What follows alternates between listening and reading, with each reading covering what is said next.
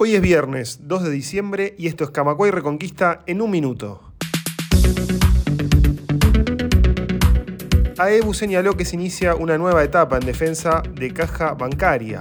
El sindicato paralizó sus actividades ayer en el centro y Ciudad Vieja para luego concentrarse en Plaza Zavala y realizar un acto frente a caja bancaria. Las soluciones para caja bancaria se encuentran en la ley de 2008, señaló el presidente de AEU, Elvio Monegal.